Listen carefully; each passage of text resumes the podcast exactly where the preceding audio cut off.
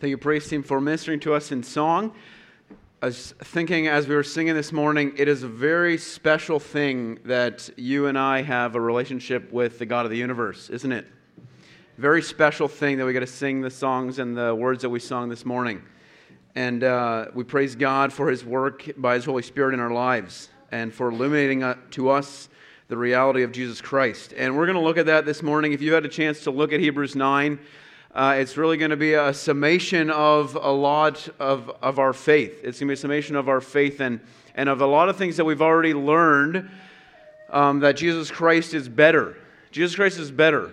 And so that's why I've entitled that this morning. We've looked at the superiority of Jesus already in verses 1 and 2. We know that Hebrews is about that reality, that Jesus Christ is better than anything. And so I'm hoping that as we look at it this morning and as we read these verses, that you walk away from here uh, reminded of that and refreshed in that through these verses that we read about in Hebrews uh, chapter 9, verse 11 through 28. And so we return to the theme that we started in in the book of Hebrews that, that Christ is superior. Better than what, though? We know based on the audience of Hebrews that Jesus Christ is better than the Old Testament covenant. He's better than the Old Testament sacrificial system that God had revealed to the nation of Israel. The former things, those things were a shadow of the real thing. The whole sacrificial system was a shadow of what Christ was going to do, and we've talked about that before. And as you and I know, shadows are not the real thing, right? They're not the real thing. They're, they're a picture of the real thing. And so if you were to go and, and embark on a, a business venture and build a project, and you, were, you had this idea of building uh, this really big project, you would probably hire an architectural model builder, and he would build for you a mini replica of what you're looking at so you have a good picture of what you're doing, right? Similar to like blueprints for a building. And uh, you would get these, but you would recognize that those are not the real thing. That's what the Old Testament self the sacrificial system was. That's what the Old Testament covenant was. It was a small scale model of something much grander, something much more magnificent that God was going to reveal through Jesus. And so, Hebrews, and especially in these verses, we're going to see that it was designed to establish the finality and the superiority of Jesus Christ over everything that came before him.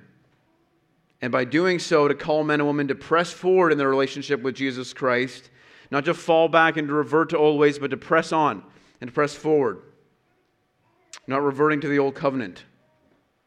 And so, for us, when it comes down to the nitty gritty of our lives, the daily challenges, the struggles that we face, there's only one thing that can sustain us. When we suffer, when we don't feel like we have the strength, there's only one thing that, sustain, that sustains us and empowers us to face the temptations that fill our lives and that, give us, that will give us a joy and a peace to satisfy our soul. There's one thing that's going to equip us to make the hard choices that we need to and to meet all of our needs. And that better thing, that one thing is Jesus Christ. It's the glory of Jesus Christ and who he is. Jesus is better than anything the world could offer you, better than anything to which Satan may try to tempt you with. Jesus is better than that. And this passage that we're going to read this morning, and along with the whole book of Hebrews as we've studied, is here to explain in glorious detail how Jesus is better. And so, would you read with me Hebrews 9? We're going to read the whole of it um, as we, as we do, go forward this morning, and then I have six things for you that show us that Christ is better. Let's read Hebrews chapter 9, starting in verse 11, and we're going to go right to the end of the chapter this morning. I invite you to grab a Bible in front of you if you don't have one and, and go there as well. But when Christ appeared as a high priest of the good things that have come, then through the greater and more perfect tent, not made with hands, that is not of this creation, he entered once for all into the holy places, not by means of, of the blood of goats and calves, but by means of his own blood, thus securing an eternal redemption. For if the blood of goats and bulls and the sprinkling of defiled persons with the ashes of a heifer sanctify for the purification of the flesh, how much more will the blood of Christ, who through the eternal Spirit offered himself without blemish to God, to purify our conscience from dead works to serve the living God? Therefore, he is the mediator of a new covenant, so that those who are called may receive the promised eternal in- inheritance, since a death has occurred that redeems them from the transgressions committed under the first covenant. For where a will is involved, the death of the one who made it must be established. For a will takes effect only at death, since it is not in force as long as the one who made it is alive. Therefore, not even the first covenant was inaugurated without blood. For when every commandment of the law had been declared by Moses to all the people, he took the blood of the calves and the goats with water and scarlet wool and hyssop and sprinkled both the book itself and all the people, saying, This is the blood of the covenant that God commanded for you. And in the same way, he sprinkled with blood both the tent and all the vessels used in worship. Indeed, under the law, almost everything is purified with blood. And without the shedding of blood, there is no forgiveness of sins. Thus, it was necessary for the copies of the heavenly things to be purified with these rites, but the heavenly things themselves with better sacrifices than these. For Christ has entered not into the holy places made with hands, which are copies of the true things, but into heaven itself now to appear in the presence of God on our behalf. Nor was it to offer himself repeatedly as the high priest enters the holy places every year with blood not his own, for then he would have to had to have suffered repeatedly since the foundation of the world. But as it is, he has appeared once for all at the end of the ages to put away sin by the sacrifice of himself. And just as it is appointed for man to die once, and after that comes judgment, so Christ, having been offered once to bear the sins of many, will appear a second time, not to deal with sin, but to save those who are eagerly waiting for him. This is the word of the Lord. There are six things this morning all of which I believe we have covered in some regard after going through Leviticus or Hebrews. Six things that remind us in this passage that Jesus Christ is better. And so I put references to these, but really you're going to see these come out all the way through. And so if we read a verse or a reference to a verse and you say, well, he didn't have that there, uh, these things really just come out of the whole passage. Uh, but I certainly tried to uh, break them down as we could through the verses. And the first thing we see in verse 11 and 12, and also in 26, is that Jesus was a better priest. When Christ appeared, things changed when Christ showed up. Right? The Old Testament was about to change. The new covenant is here, and the new covenant is better. I said, Christ appeared. God's plan of salvation to Israel and to the world is now visible. Where it was once not, God has brought clarity through Jesus Christ, the high priest, of what God's plan for salvation for the world is. And we read of all the good things to come. Jesus was the priest of the good things, the new heavenly tabernacle. What does it say in our verses? To give us eternal redemption. Eternal redemption. We're going to come back to that. Jesus' service is his own blood, not the blood of animal sacrifices. The priest, Jesus, was the sacrifice. The sacrificer was the sacrifice. And what does it say in these verses? Once for all. His sacrifice as a priest was sufficient for all people of all time. An incredible thing because it stands in such a stark contrast to the Old Testament and to the priests that went before him as they worked continually. And our text says it secured for us an eternal redemption.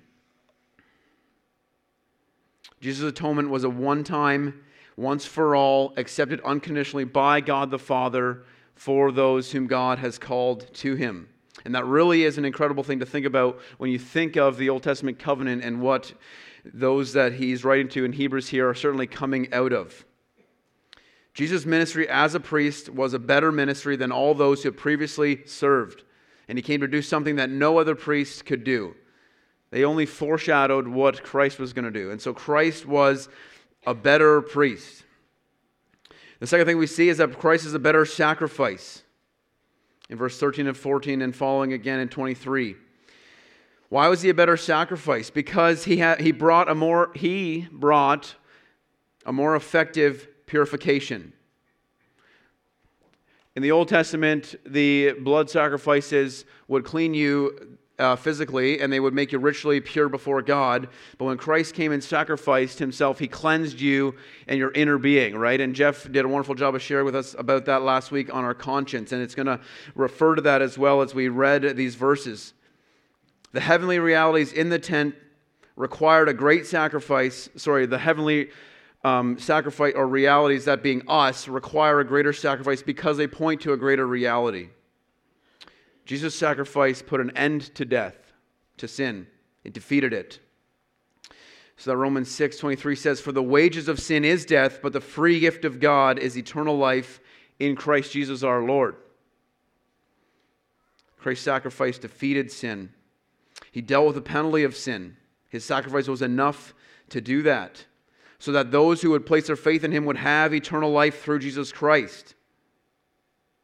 So that our consciences might be made clean before God forever, not just until we made another sacrifice, but forever, because of the sacrifice of Christ. So if animal sacrifices cleaned your flesh, Christ's sacrifice cleans our conscience. And what does it say in our verses? Cleansed from dead works to serve the living God. The dead works are those works that they did, that Israel did, that continually they did and had to offer another sacrifice for. They were dead works because they were never enough. All of our good works are never enough to earn our righteousness before God and to earn grace and favor in God's eyes. They're never enough. They amount to nothing. Apart from Christ, all of our good works, all of our good deeds, they amount to nothing. All of our striving to live up to God's standard is useless without Jesus' sacrifice. You will never clean yourselves up enough to be able to come to God and be accepted by Him. And for the Christian, this is encouraging as we've placed our faith in Christ because no matter how grave a sin you've committed after you've placed your faith in Jesus Christ, God's love for you does not change. He does not love you any less. No matter how grave a sin it is that you committed, God does not love you less. Nor will God love you more if you're more obedient to Him. Some of us need to remember that when we look out at our fellow Christians and we judge them for the way that they are living, and we maybe know their profession of faith and yet we think what are they doing? Right? And not to not that we can't question anyone's motives but just to remember that god does not love that person any less, less because of the sins that they struggle with or the things that they're going through right god loves them as much as he did and enough to send his son to die for them but christ's work on the cross fully cleanses our sin and wipes away our guilt he was a better sacrifice because he purified us on the inner being, spiritually, not just physically. And the third thing we see is that Jesus Christ was a better mediator in verse 15 and 17. He brought a more effective covenant. And part of the reality of that covenant, which we see in these verses, is that there is an inheritance now for those who have placed their faith in Jesus Christ. The Bible tells us that we are heirs of God and fellow heirs with Christ. Who better to be an heir of than God of the universe, right? Who better? Who, who could give you greater gifts than God the Father? Who could give you a greater life, greater joy, greater purpose than God the Father? Nobody. And the Bible says we're heirs of God and fellow heirs with Christ. So you and I are set to inherit spiritual blessings from God the Father. And some of them, some of those realities we've already experienced. Read Ephesians 1 for a glorious list of those spiritual blessings that we have to be redeemed, to be called, to be chosen.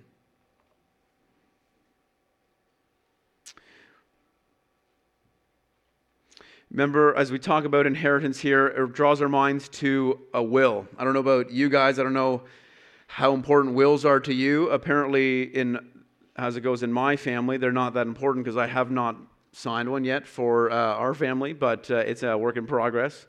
And um, we have not made a will for our family, for the boys and everything, and yet there's a lot of talk of those. And you know how a will works. You know how important a will can be in dividing up the, um, the wealth that's inherited or the wealth that is earned by an individual. Someone spends their lives earning, saving, working here on, on earth to build up an inheritance that they can then give to their children, their grandchildren. And those people that write that will, they get to decide what happens with their wealth, all of their things, right down to, you know, their socks, I suppose, if they wanted to, right? But everything gets decided. Where's all my things going to go? And who's going to get them? And they, sometimes a will can cr- create a lot of strife in a family, you know, where, about where those things are going to go. And beneficiaries are assigned, and, and all those things are legally binding. But for us as Christians, See, as you as a as a earthly child, you're not a beneficiary, hopefully, Lord willing, because you earned that right to be that. You're a beneficiary because you were born into that family. And the same reality is for us in Christ. We're not beneficiaries because we've earned it to God the Father. This inheritance is a free gift from a loving benefactor. And it goes to all of those who have placed their faith in Jesus Christ. But when, according to the text in Hebrews, does that come into effect? You know when a will comes into effect? When the testator dies. Jesus Christ died. And because of his death, there are benefits that you and I now get to enjoy as benefactors of his will forgiveness, a clear conscience, as we learned about last week, peace, purpose, eternal life in heaven all of this is impossible apart from the death of Jesus Christ. But it's also all activated by the death of Jesus Christ. And Jesus brought, what he brought was a more effective covenant to God's people. In the old covenant, it was if you obey God, you will receive blessings from God. That's how the old Mosaic covenant was set up. Not so much when Jesus Christ comes and brings the New Testament. The Old Testament was written on stone tablets. Moses went up on Mount Sinai and received the law and the covenant from God. But the New Covenant is written on our hearts. And so there can only be one response to so great a gift for mankind, to so great an inheritance. And that response is gratitude, overwhelming gratitude that God would do that for us. It reminds me of the words of that Isaac Watts wrote in When I Survey the Wondrous Cross. Love so amazing, so divine, demands my life, my soul, my all. God brought a better, Jesus brought a better covenant. He also brought a better purity because that purity that he brought was more effective in its redemption. It was an eternal redemption, but it was also permanent. As we know, and as we've alluded to many times, the priests served and continually they served, and many few times, at least in our verses here, we see once for all, permanent. And what are the heavenly things that, God, that Christ came to purify? Those were us. Those whom God had called, he purified through Jesus Christ. Much has been made of blood in this passage. We see, we see it numerous times. Blood comes up. The blood of goats and calves, the blood of Christ comes up. The image of blood in Christianity is an important one. The blood of Jesus specifically, it's central to our faith as Christians. The blood of Jesus. We sang about it this morning about the blood of Jesus. And what does the Hebrew author say? The first covenant was inaugurated with blood, and he goes on to recount in those verses following verse 18, the a story in Exodus 24 when Moses had the law read before the people, right? And they said that they're going to obey the law, and, and uh, God goes and he sprinkles, or Moses, sorry, goes and sprinkles blood on all of the holy items that they're used in service and all the people and on the book and everything.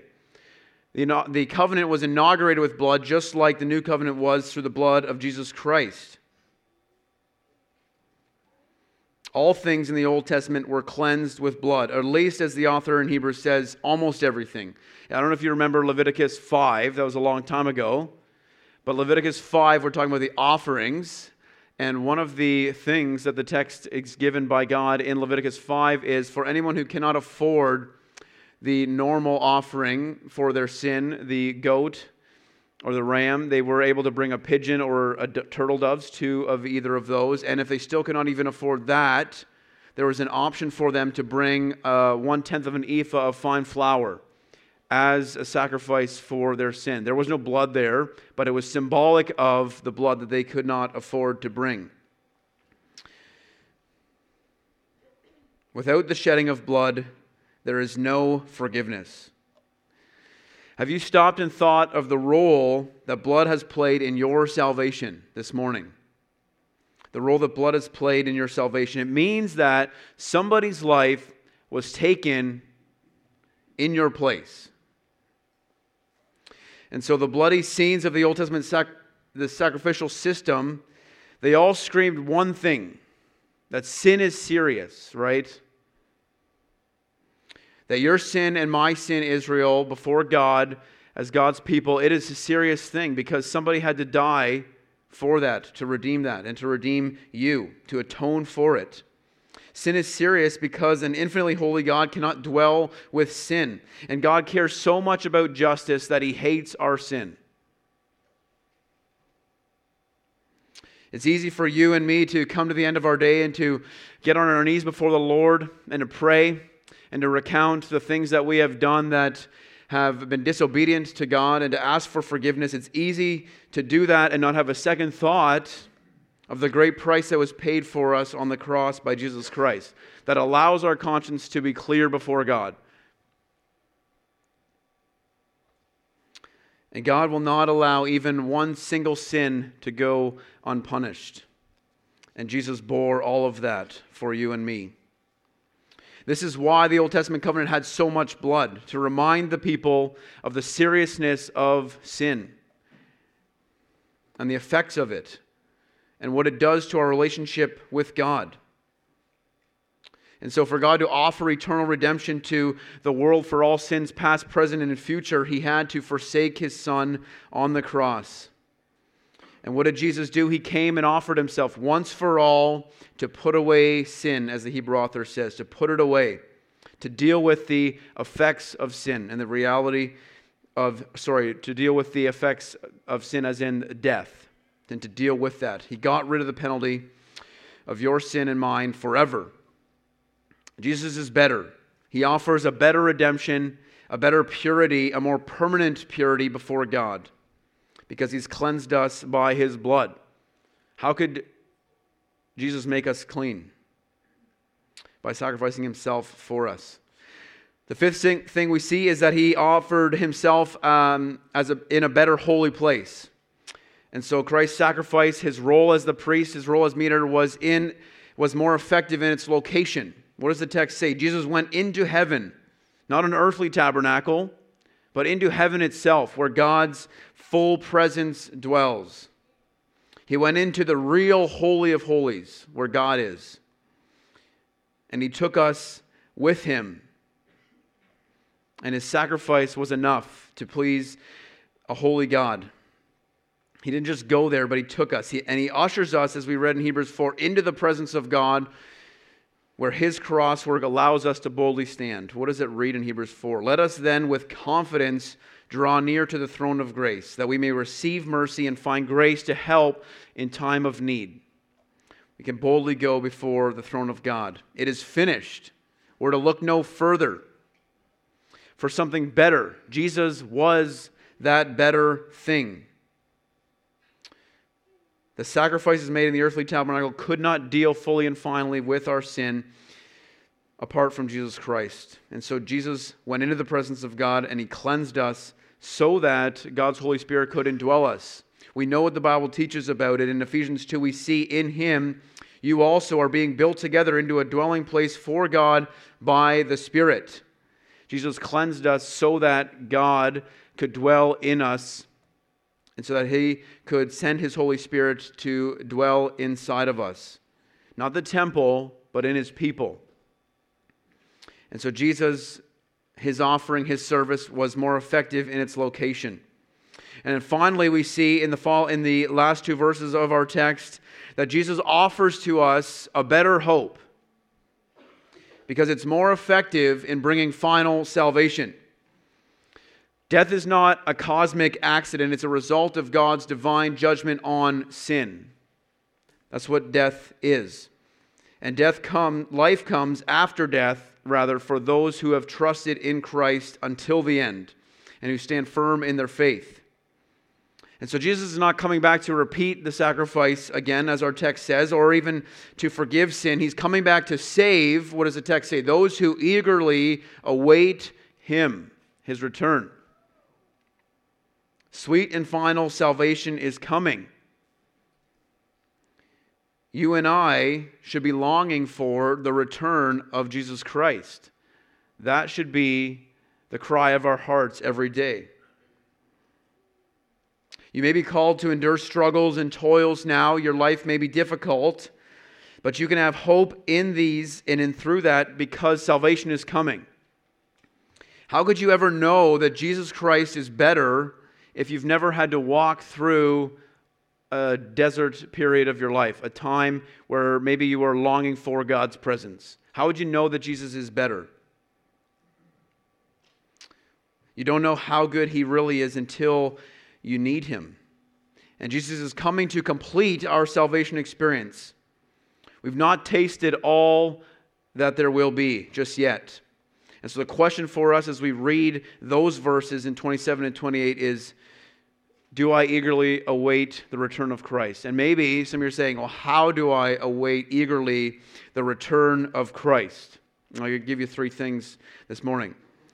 First thing is, don't grow too comfortable with this world. The more that this world feels like home to you, the less you're going to long for your heavenly home with God the Father. The more that this world feels comfortable and like home to you, the less you're going to long for God to return, to save you, finally and fully.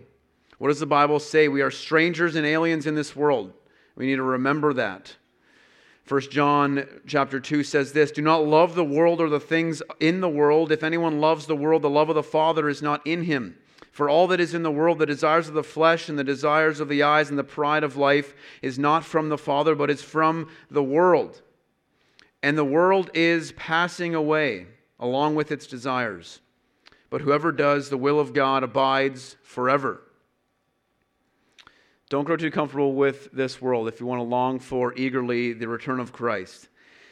Then put off the deeds of the flesh. Romans 13 says, But put on the Lord Jesus and make no provision for the flesh to gratify its desires. As long as you love your sin and are comfortable with it, you're not going to long for Jesus to come back and free you from that sin. If you're caught up in sin patterns that you're not letting go, then you're not going to eagerly await the return of our Savior, Jesus Christ. So put off the deeds of the flesh. And finally, stir your affections for Jesus. When Bailey and I dated long distance, there's many a record of the great love that we had for each other, which apparently stopped after we got married, I guess, because the paper trail kind of stopped. That's maybe more my fault than anyone's. But we had a we i remember we dated for a, a, number of years long distance and there's a lot of notes that we have and we've saved them. And when we were dating certainly i don't know about bailey but i would go through those sometimes when we didn't see each other for a long time to remind myself of the the, the love that she has for me the relationship that we have. Um, and it was an encouraging thing to have that and to go back to that and to see that and to stir my affections once again for her and to be reminded of that. It's similar to that with Jesus. As we come together, we sing about him. We sing about his love. We're reminded of his faithfulness this morning. And as we come to church and as we even fellowship with God's people, we read about his love in God's word for us and the greatness of our God. When we do those things, we're stirring our affections for Christ and for God so that we were, we're eager to await his return. I kind of think of it a little bit like, and maybe if you're a parent or a grandparent, you know what this feeling is like. Um, but when you see that excitement on that child's face after seeing them, after being away for a long time, maybe you've gone on a trip as a mom and dad or as a grandparent, you haven't seen your grandchildren in a long time, and you come back to them and you see the excitement on your grandchild's face when you return. Maybe you know what that is like. I want to be that child that is so excited when Jesus Christ comes back, sitting on the front porch, waiting for my Savior to come back. Are you excited for Jesus to come back? Do you long eagerly for his return? The invitation this morning through this passage is to see Jesus and to see that he is better, to listen to him, to rest in him, to trust in him, and to enjoy him. Because Jesus is better than anything that the world or the flesh can offer you. He's better than material wealth. Money can buy you nice things and it can take you to nice places, but whoever loves money is always going to want more.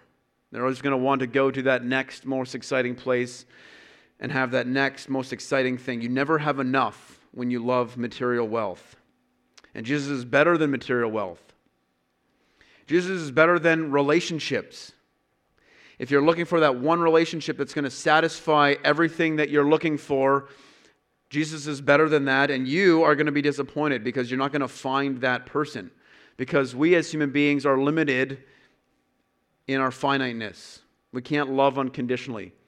We can't say, I will never leave you and forsake you, and that be a, a firm reality for sure, no matter what. It can't be a promise that we hold like when Jesus says it. So Jesus is better than relationships, and he's better than comfort and ease. You and I, we're obsessed with doing things the way that they've always been done because that's comfortable, right? And we do that. We sit in the same spots when we come in on Sunday, and we do the, eat the same foods. We have the same rituals and the same habits, right?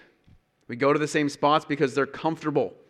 We focus on how other people's decisions are going to affect us because we want to be comfortable. We want life to be comfortable. We want life to be easy. We don't want to stretch ourselves outside of our comfort zone when we're being asked to do things that's like, oh, I don't know about that, right? We don't want to be stretched like that because that's not comfortable. And Jesus is better than comfort and he's better than ease. What does Jesus say in Matthew chapter 16? That Jesus told his disciples, If anyone would come after me, let him deny himself, take up his cross, and follow me. For whoever would save his life will lose it, but whoever loses his life for my sake will find it. Jesus is better than anything the world has to offer. And in order for that to be true, you have to experience that Jesus is good. When you experience Him as good, then you'll have the strength to live a godly life full of joy and peace and purpose. But life is only good when it's found in Jesus Christ. Let's pray this morning. God, we thank you for this passage in Hebrews and for the reminder that it brings to us of how you are so much better in everything that you came to do, God. As a high priest and a mediator, you came and served in the heavenlies. You went to the Holy of Holies where God was, and you made a sacrifice on our behalf you, by giving your life for us, God, showing us that you are better than anything, God. And the joy and the peace and the purpose that you bring to us is far better than anything that this world can offer to us, God. And the great reality of it all is that you are coming back again. For those who you have called, you are coming back, you are returning. Not to make a sacrifice for again, not to forgive again, but to save and to bring about a finality to our salvation experience, God. We long for that.